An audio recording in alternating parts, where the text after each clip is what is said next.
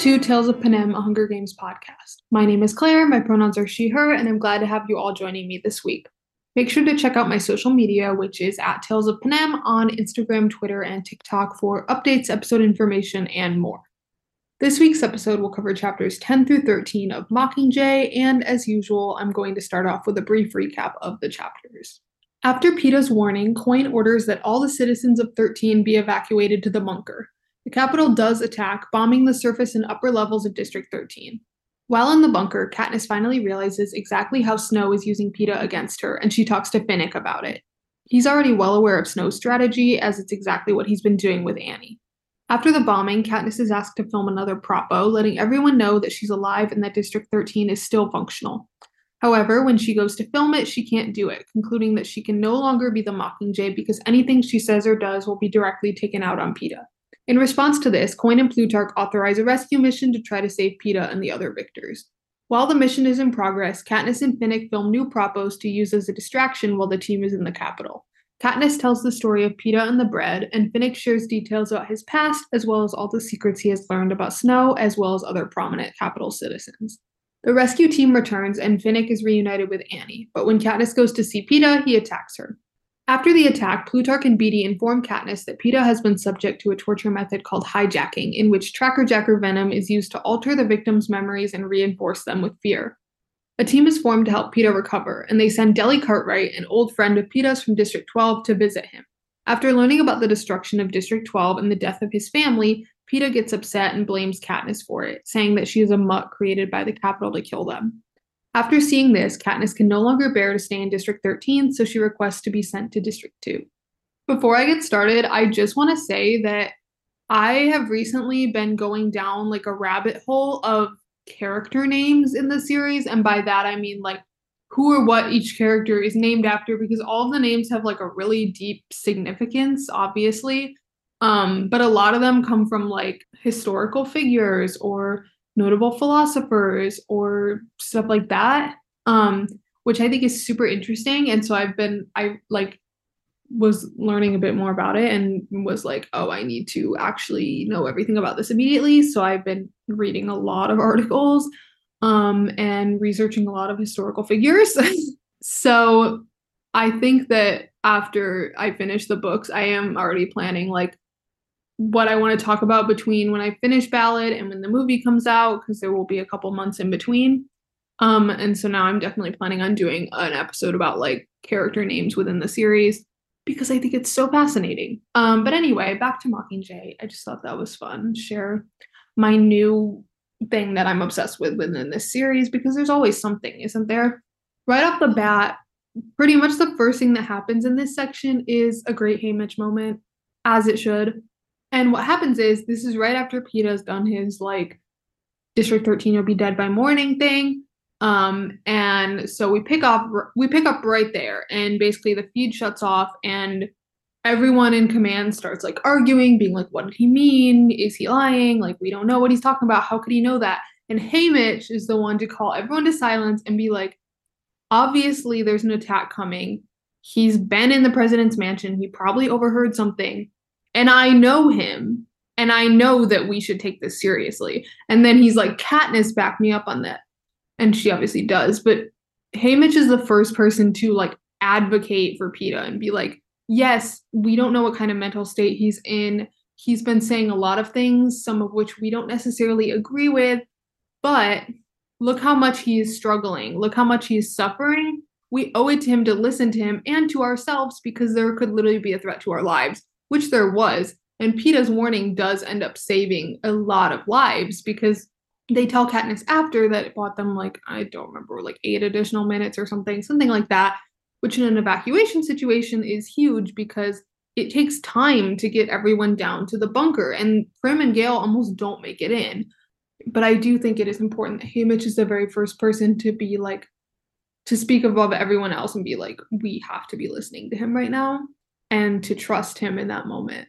But now we have everyone's in the bunker, and there's a lot of good stuff that happens down here. There's two big conversations that I want to talk about. That being Katniss's conversation with Prim and Katniss's conversation with Finnick. So she does have this conversation with Prim. First of all, Prim is is really huge in this section, and I just did my Prim episode, so I'm not gonna like talk forever about her. So you can go listen to that if you want to hear more about her. But in this this situation, this evacuation, she's the one who's like comforting their family.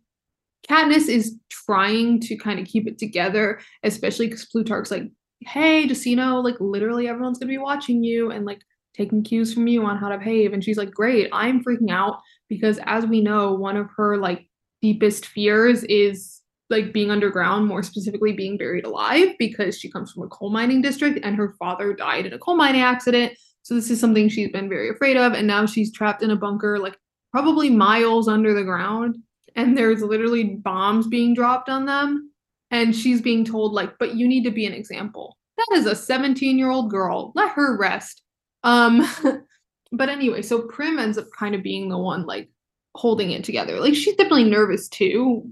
I think literally everyone is, but she's kind of like talking to Katniss and being like, "Oh, here's what's been going on with me recently," like, and telling telling her things about District 13 and like how she's liking it there and stuff, just to kind of like distract her. Um, I think it goes back to what I was saying about like how Prim has really matured a significant amount since the beginning of the first book to the point where she's now the one who is comforting Katniss, which is something that almost never would have happened in the past. But she also says this line to Katniss. Katniss basically is like, Snow has Peeta and it's like really bad. Like, and she says, like, what do you think they're gonna do to him? And Prim says, whatever it takes to break you. And that causes Katniss to kind of like not necessarily spiral, but it gets her really deep in thought of like, what are they gonna do to him? Because he is he is Snow's biggest weapon against me. And that brings us into this conversation with Finnick, where and this is one of my favorite moments in the series especially because it does include my favorite line um which is what Finnick says. He says it takes 10 times longer to put yourself back together than it does to fall apart which is such a good line. Um but anyway back to the actual conversation at hand. Finnick basically tells Katniss that there there was this um the moment in the quarter quell when Peeta runs into the force field, his heart stops, he nearly dies. Katniss like has a breakdown, obviously, because the person she cares deeply about is about to die. And Finnick tells her that him and the other victors had kind of had this perception of her. And I talked about this, I don't remember specifically which episode, but it was when we were talking about catching fire. I think it's must be the one where like Johanna gets introduced and everyone's like teasing Katniss. Unrelated, unrelated, but the official Hunger Games social media accounts have been like getting active again and it makes me so happy and also i'm like so when is when is the ballad promo picking up? Um but anyway that just kind of popped in my head. Anyway back to what i was saying about how the victors the other victors in the quell specifically perceived katniss. They all kind of thought this romance was an act which it was especially from katniss's side like as obvious as it is that Peeta actually loved her, it's equally as obvious that she didn't love him back, or at least know if she did. But Finnick tells her that it was this moment with the force field where he realized that she actually did love him, even if she didn't necessarily realize it. And I think that's something super interesting about this whole series is that we as a reader and also the people around Katniss can tell by her actions that she loves Peeta but she can't actually realize it. Like in and we're obviously reading all of her thoughts and she's never like oh my god wait i am so in love with him. That moment doesn't happen. However we see it. And like the force field is just one example. There's so many other moments where she'll just be like spending time with Peeta and she's like i love spending time with him. He makes me happy. And you're like girl you're falling in love with him um but she's literally going to be the last person to realize that because that's just who she is especially with everything going on, that is obviously not her number one priority. Um, as much as some people would like it to be. I'm looking at you, Gale. We have more pressing issues at the moment. But basically, Finnick tells her this, and she realizes that that moment was not just convincing for Finnick, it was also convincing for everyone watching, namely President Snow. And I I love this scene in the book hits even harder now because there's a scene in Catching Fire in the movie um, where we see Snow watching the game. So obviously it was not in the book because like how would we have seen that through Katniss's perspective? and he's watching her reaction to Peeta being brought back, and also his granddaughter's there, and she's like, "One day I want to love someone that much," and he's like, "Yeah, okay," but he's like, they like you can see the wheels turning in that scene, and I love that scene with the context of this conversation with Finnick because when you watch it, you know, oh, this is Snow finally realizing that Katniss has real feelings for Peeta. And I have a lot of thoughts about that whole situation, um, but they actually are related to some stuff that happens in Ballad of Songbirds and Snakes, so I will circle back to them. But the important thing I want to touch on here is that like that moment was really telling to all of Panem that these that she has real feelings for him and it's no longer just an act even if it started as that. And finnick pointing this out to her makes her realize like that by do there's the exact line is something about how like she she could finally convince snow she was in love with Peeta and in doing so like gave him the perfect weapon to use against her or something like that. I'm sorry i love when i say like the exact line is something like and then either like perfectly or like nearly perfectly quote the line and then i'm like something like that Guys, I've read this book a lot of times. Anyway, that's such a great moment with Finnick. Love Finnick so much. You know who doesn't love Finnick at this moment, though? Gale. Sir, why is he, and this is something we'll talk about in the next section because he literally says it. He gives Katniss like a look when she goes to talk to Finnick at night. Can you please grow up? They are so obviously just friends. Katniss and Finnick, never anything romantic going on between them, and it doesn't even look that way. But of course, Gale has to be like, Ugh. and literally in the next section, this isn't really a spoiler, so I'll just say it. He literally has a line where he's like, I don't know, I was starting to think that maybe like Finnick had his eye on you or something like that. And Katniss, Katniss says back, she says, You don't know Finnick if you think he'd love me. I think that's hilarious. Um, but I think Gale's a jerk, and I think it's so childish and stupid that he's like, Man, now I'm jealous of Finnick because Peeta's not here for me to be jealous of. Shut up. Shut up. Anyway, now let's talk about I, I also think there's a lot in this scene of like Katniss now having another reason to owe Peeta because of how much time his warning saved them, as I mentioned before. And she already feels like she owes him for a lot, which, like, okay, she kind of does. Not that, like, she hasn't saved him too, but to her, her whole life has been about owing people. She doesn't want to owe anyone and she feels like there's a lot of people that she does and she doesn't like that and we've known that about her from the beginning. She likes to be able to provide for herself and her family but she knows that the extra time from Peeta's warning is the reason that Prim and Gale are alive because they were the last ones in the bunker. They wouldn't have made it if if they hadn't had that advance warning. And so she's like once again I owe Peeta for not just my life but for the lives people I care about. And that's just another thing sort of like added to the pile so to say of like reasons she she feels that she needs to like i can't think of the right word for what i'm trying to say. I guess make it up to him i don't know. It's it's a complicated situation because he's also in the Capitol actively being tortured not because of her but like because of his proximity to her. And it, that's not me being like it's her fault because it's 100% not in any way However, to her, it is, especially now that she knows that he's directly being used to target her. So she's like, now on top of that, I also have to thank him for saving my entire family. And that's not like, there's not really like a bitterness there, but it's a like, it weighs down on her because she experiences a lot of guilt, especially in this book in particular. And she feels guilty for the fact that like he is having to suffer to save her and her loved ones because it's not fair, which it isn't, but it's not on her. She just can't see that necessarily. But all this piles up, and she does kind of hit this like breaking point where she realizes I can't be the Mockingjay. And it's really sad. But uh, this is unfortunately one of my favorite Katniss and Haymitch moments because of one line. And I feel like you might already, I feel like I've talked about this line before, probably in my Katniss episode or my Haymitch episode or maybe my Peeta episode, or just like in general, sure it's been brought up. When she, she when she has it's when they're outside and she's like trying to film this propo and she can't do it. And she says the only person she wants to comfort her is Haymitch because he loves Peeta too. Um, how am I famously like the number one Haymitch and Katniss fan, like of their relationship? How am I supposed to not have a breakdown? Because they're still like she's still working on sort of trusting him again, whatever, because of all the stuff that happened at the end of Catching Fire. And look, I've said before also that I I see where people are coming from where they're like, Haymitch is a father figure to Katniss. I personally don't really see it that way. I also said that if anyone were to be a father figure to Katniss within the series, it would be Cinna. But when I read scenes like this, I see the vision. I do see the vision. Um, which is why I'm not like, I don't see that at all. Because sometimes I really am like, no, but he kind of was. But anyway, I just love them so much.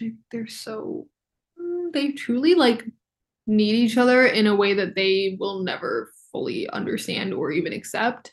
But like he is always going to be a mentor to her, even if they are no longer like actively tribute and mentor, he still fulfills that kind of role in her life, which I think is super important. And I love that moment between them.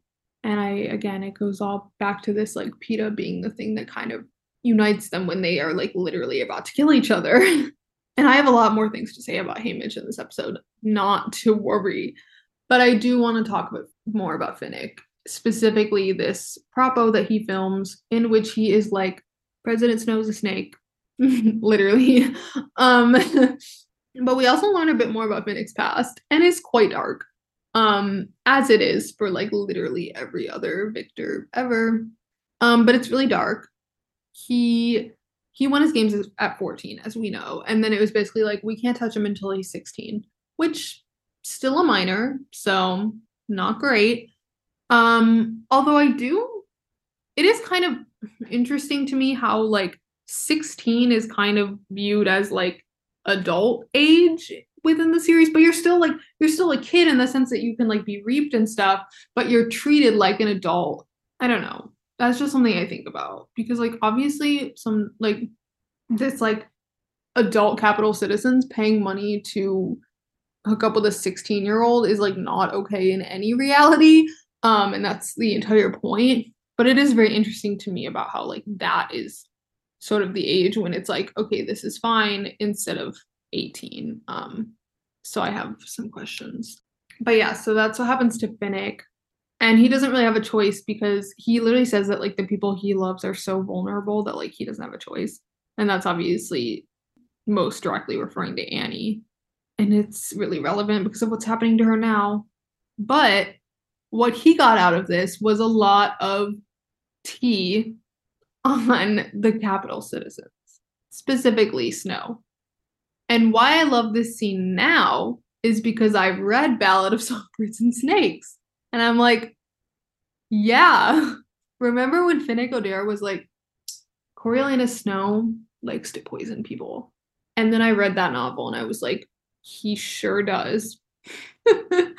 um but anyway, also just like the it, the continuity between like Ballad and the original books is so good, and there's so many little connections. But this scene is the most like obvious. Like they literally lay out everything about him, especially when he's like he was so young when he first took power, and I was and like how what he had to do to keep it. And then you go read a book about him as an 18 year old, and you're like, yeah, Finnick Odair was making some points. So yeah, he basically like exposes the fact that snow is terrible. Not that anyone is shocked, but the whole like poisoning people thing, stuff like that. Again, like it's so interesting that the people at Capitol will be like, oh my God, our good president Coriolanus Snow poisoned someone. And I'm like, yeah, like maybe I didn't know the details, but at no point was my jaw on the floor learning this information. Like it's not shocking, but like to see the Capitol citizens react to it, or even the people that had been like that had been Capitol citizens and then joined the rebellion, like Fulvia Cardew is in shambles at this. Not in shambles, but she is stunned. Stuff like that. So interesting to me how much the people at the Capitol eat up that propaganda because of the whole uh, the bread and circuses, which is where Panem gets his name from the um, old expression bread and circuses, which is basically like you provide food and entertainment to your people and then they will like be okay with the fact that they have no power. That's exactly what Snow's been doing to the Capitol, and that's where Panem gets the name Panem, which means bread. I can't remember if that was in this section or the next section, but you know, it's fine. I did read all the way through to the end of the next section when I was doing this one because once I start reading Mockingjay, I can't put it down. It's like a disease. Like I I have to just keep reading it. It's so hard for me to stop. Um, so I'm a little there's a few things that I'm like, I can't exactly remember when this was brought up, but I know it was. I was about to move on to Haymitch, but I have like one more thing I want to say before that. Because we all know once I start talking about Haymitch, it can go on. um, but I do want to just briefly say I will talk more about this rescue mission, but Finnick and Annie's reunion, so cute. I love them so much. And also Katniss's reaction to seeing their reunion. And she says it's not jealousy of like either one of them, but it's jealousy of how sure they are in their love for each other. And I just think that's so cute. And I'm also like, girl, I believe me, you will get to a, place where you are that sure of your love for someone. Um, but it is very, very cute. I love seeing them reunited. Johanna is now back. My God, next week, the amount that I will be talking about Johanna Mason next week. Because when I'm like, Johanna Mason is my second favorite Hunger Games character, it is specifically because of like three chapters in Mockingjay. She's great all the time, but that was what made me be like, mm, but she's kind of a step above the rest.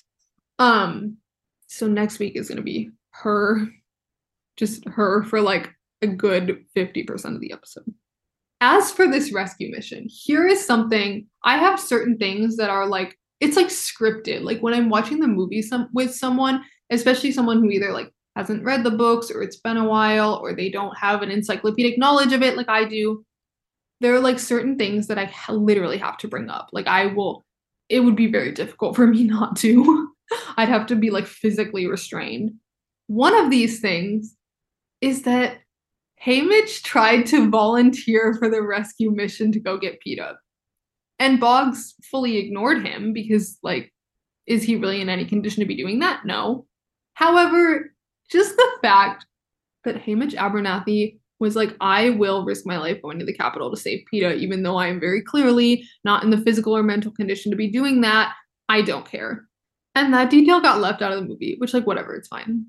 But, like, if you are watching Mockingjay Part 1 with me, know that it will be coming up. and I will be, like, emotional about it. But yeah, he does volunteer to go. And then, okay, let's just talk about Haymitch because I have a lot to say because we do learn a bit more about him in the in this section. I do want to read this quote. Actually, kind of give some context to it, and then I'll read this quote. After the rescue mission goes, Haymitch asks Katniss if she wants to be sedated for the remainder of the mission, like until they get back. And he's not joking. And this is where the quote is that I want to just read. This is a man who spent his adult life at the bottom of a bottle trying to anesthetize himself against the Capitol's crimes. The 16 year old boy who won the second quarter quell must have had people he loved family, friends, a sweetheart maybe, that he fought to get back to. Where are they now? How is it that until Peeta and I were thrust upon him, there was no one at all in his life? What did Snow do to them? And we find out actually in this section what did happen to them. Um, but as for this quote, I just think like the fact that Haymitch would rather be drunk or completely sedated than face a hard situation. And that's how he's been living for the past 25 years. And so he really is trying to help her by being like, Do you want to be sedated for this? But he also doesn't want her to end up like him. I think it's very, very important to note. He knows that like it's bad for him. He really doesn't want that for her. Um, but I do think that sometimes he doesn't actually know the best way to help her as a mentor or as a friend. Um, but we, but what did happen to his family and his girlfriend is that they were killed because he did that thing with the force field, and Snow was like, mm, "Don't love that, so we're gonna kill your family." And basically, for the past 25 years, he's been sort of propped up as like an example. So to people like Finnick or Johanna, it's like here's what happens to you if you don't do what I say. I'm going to kill everyone you love, and you're just going to end up drunk and alone for the rest of your life. And the only thing that changes that for Haymitch is Katniss and Peeta. And I do think, and we'll talk about this more later, about the fact that Haymitch like remembers all the tributes he's mentored. Um, but really they were like life changing for him uh, in like an obvious way of like how much things changed after he met them. But like on a personal level like yes he still drinks. Well not right now because district 13 is like mm, no alcohol. Um but like he will continue to drink and it's not like his life is fixed however just having someone who not only is there for him but also like understands what he's been through. Maybe not specifically his situation but like they are they have also been through a lot. They've also survived the hunger games. They've also lost people. Like they know what he's been through. His life makes me want to cry. Um anyway i'm gonna move on before i like literally start crying. So let us talk about Peeta because it is quite dark he's back from the Capitol but it's not a huge win because he has been hijacked, which is this really specific torture method that the Capitol has created in which they use tracker jacker venom and they basically like bring your past memories to the front of your brain and inject you with the venom to basically infuse those memories with like fear confusion and and like deadliness even and then sort of like save them in a way um i don't know all the science of it I only know what Beetee says in that one scene um, because I am not a scientist. Uh, but basically, that's the the general like idea of how it works. But I think so. Here's and I did a whole episode on Peeta Mellark a while back. It might still be my favorite episode I've done. I don't know. I have to be biased towards my Haymitch episode, even though it was longer than all my other episodes.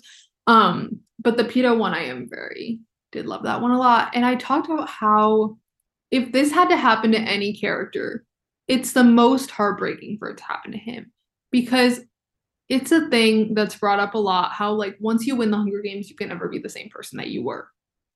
And that is extremely true of all the victors that we know. And I think that in some ways it is true of Peeta, you know, like he he definitely changed after the games. Like there's no way to stay completely the same after you've undergone that intense amount of trauma in such a short period of time coupled with the fact that he's now in this like fake relationship that he wants to be real so badly. But like he still stayed a good person. He didn't become cynical or dark. He didn't shut himself out, stuff like that. He he really maintained like his goodness that was his defining trait. And he worked hard. That was the thing that was most important to him. It wasn't easy for him to do that but he says they're not the night before their first games he says i don't want them to change me or like turn me into some kind of monster. So that was the one thing that he wanted. And he managed to pull it off until he literally didn't have a choice and that was stripped away from him and so that is what makes it that much more heartbreaking like this would have been bad if it happened to anyone obviously. But the fact that it's Peeta makes it so much worse because he was one of the last people who was like truly, truly a good and kind and open person. So, Suzanne Collins, girly, why would you write that about him? Um, it was really rude to me personally, um, and it is deeply upsetting to me. also, on that, I think that the most heartbreaking thing about it is that no matter how much recovery he goes through, he's never going to be his old self again because it is such a drastic change from who he used to be. And some of that is as a product of like how truly, truly good and kind he used to be. It would be so hard to get back to that after everything that's happened. And Haymitch, once again, is the one to say, I think he might get somewhat better, but I don't think he'll ever be the same. As in, like, he'll never truly be back to his old self. And he's right and we'll see it. Like as we go forward you see the progress that he's making. Like even when he gets his visit from Delly it's obviously a huge step up from like him attacking Katniss you know and it, it gets better from there too. But it never like he never truly gets back to the person that he used to be and i think that the most like the most jarring examples of it are in like everyday things like obviously when he's literally trying to strangle Katniss or like screaming about how she's a mutt but just like his demeanor and the way he talks to people have completely changed. And it's all as a result of this torture that he didn't have any control over. And I'll talk more about that in the next section because there's even more examples of it. They do, though, send Delly Cartwright in to visit him. I love her so much. She's so cute. She's so friendly. The way she talks about Katniss, I I love when she's like, "Oh my god, yeah, everyone always thought Katniss was so cool." Like and just the way she like could go into the woods, like everyone loved her. And Haymitch and Katniss give each other this look of like, "Oh, what are you talking about? No one liked me." I just think it's so funny. Um, but she's really cute. And she, I feel really bad for her actually when they send her into see Peeta because obviously the things he's asking about are like, what happened to District 12? Where is my family? Um, and we know that his family died in the bombing, um, but he obviously hasn't been told about any of that. And so she basically gets tasked with like telling him that his family's dead, his home has been destroyed, they're in a completely new place. And it's really sad because like he he now he doesn't have a family anymore. He's only 17 years old, his entire family is dead. And like it doesn't like obviously his mother was the literal worst. Um he had his issues with his family for sure but like that doesn't mean it's not extremely difficult to lose them on top of everything else. And it's so much worse too because he doesn't really have any like friends now like there are people that are there for him but the problem is that everyone is so linked with Katniss like Haymitch the first person he's going to think of when he sees Haymitch is Katniss and like pretty much everyone else that he'd met along the way. So the only people left are like his friends from District 12, but a lot of them probably have been killed off by now. And so having Delly there is at least like someone from his old life to help him find some semblance of who he was. And not just who he was before the hijacking, but who he was before the games, because every other reminder of that is gone. Like his parents are gone. He can't go home. He can't go back to the bakery. He can't even do the things he used to do because his mental and physical state have deteriorated so much. And so I do love that they picked Delly to go talk to him because they are childhood friends and she has like knows him very well, has known him a long time and also is just like such a nice person. So like being around her would be very pleasant. I love her. I want to be friends with her. like I want to hang out with her. Anyway, the last thing I wanted to talk about. Ugh, why did I put this last? I don't know what I was doing when I ordered my points. Because now I have to talk about Gale for the end of the episode. Ugh, sorry guys. I didn't plan this well, clearly. The thing I actually want to talk about though is like the weapons that Gale and Beetee are developing. And I warning you all now, warning you all now.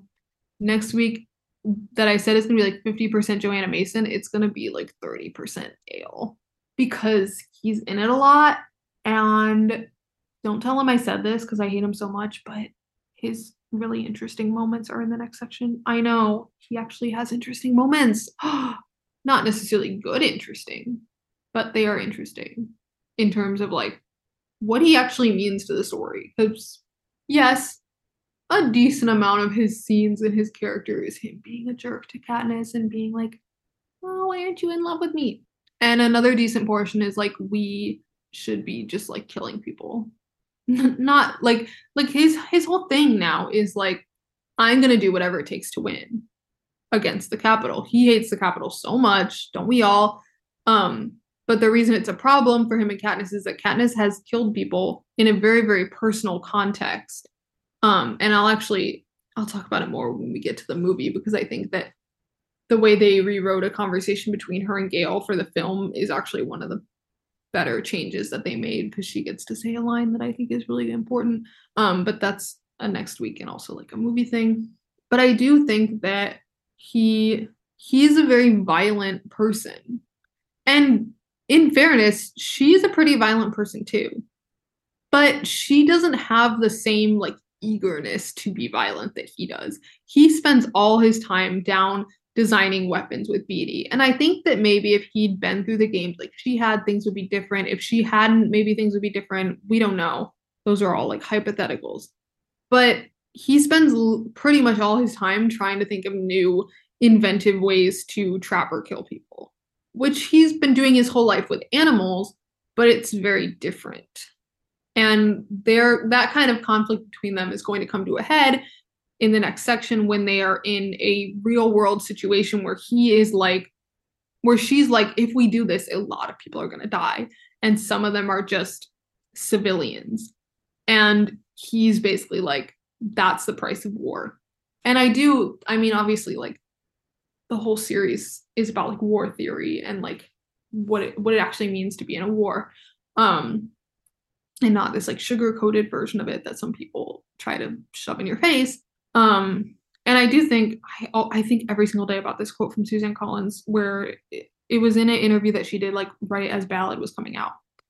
And the question was basically like, did you always know you were going to come back to this world? Like, what made you write this book now?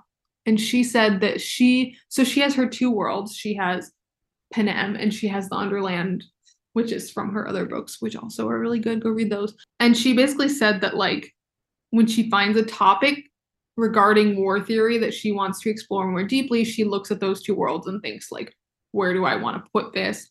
Where can it best service the narrative? And like the reason she wrote Ballad is because she thought she wanted to explore this like state of nature debate and like nature versus nurture and all that stuff. And who better to do that with than President Snow? Anyway, I bring up this interview a lot when people are like, we didn't want a book about President Snow, like no one cares. And I'm like, I will admit, I was a little skeptical I, because I was like, I trust Suzanne Collins with my life. However, a lot of times these like villain origin stories end up being very like, oh, but like their upbringing was so hard, so we can feel bad for them. And I was a little nervous that this was going to start to fall into that, and it didn't, thank God. And reading this interview with her, like, really made it all make sense to me. I forgot what I was saying. Oh, I was talking about like how the whole thing is about war theory, and Gale represents a very specific perspective on war. And this is something that I wanted to save till next week, so I don't know why I'm starting to go on into detail about it. Um, but I guess I guess this is my teaser for the next episode. Um, no, but he, and that's kind of the the thing with like the weapons him and Beetee are designing is like he's very like he's being very strategic about this. He's trying he's thinking with like a military mind and not with a personal or emotional one. And Katniss is definitely has more of a personal perspective on war because of what she's lived through. And like a lot of this stuff has not been hypothetical for her. For Gale, it's been not necessarily hypothetical, but it's just been words. But now it's like words being put into actions, and these weapons are soon going to be used. And he's going to have to deal with the fallout of you created weapons that are going to be responsible for killing a lot of people. And her big point to him is like, is that something that you're going to be able to live with? And also, like, should you be okay living with that? Because there's a difference between, like, and she says, she says this specifically to him, like, killing people when you're under attack and you have to defend yourself and going out of your way to kill people knowing that innocent lives or civilian lives or even allies are going to be killed. Anyway, that's the big debate of the next section. And I'm very excited to talk about it because as much as I hate to admit it, um I do actually like love Gale as a character. I hate him as a person and I think that that is kind of the point. Like he, he's not written he's not written for you to treat as the villain, but he's also not written for you to be like, "Oh my god, so true king, like I love you so much." And I think that that is very important when you consider like what is his stance on this war and and like the strategies he's using. It's important to recognize how Suzanne Collins intends for you to view his character because it tells you a lot about like why she wrote this book and what she wants you to take away from it. And not just this book, but the series as a whole. Thanks for joining me this week on Tales of Panem. For those of you reading along with me, next week's episode will be covering chapters 14 through 18 of Mockingjay. If you have any specific questions or topics you'd like me to cover, you can DM them to me on any social media or send them to my email, which is talesofpanem at gmail.com. If you'd like to leave a review or rating of the podcast on Apple Podcasts or Spotify, it would be very appreciated. Thanks again for listening, and I'll be back next week.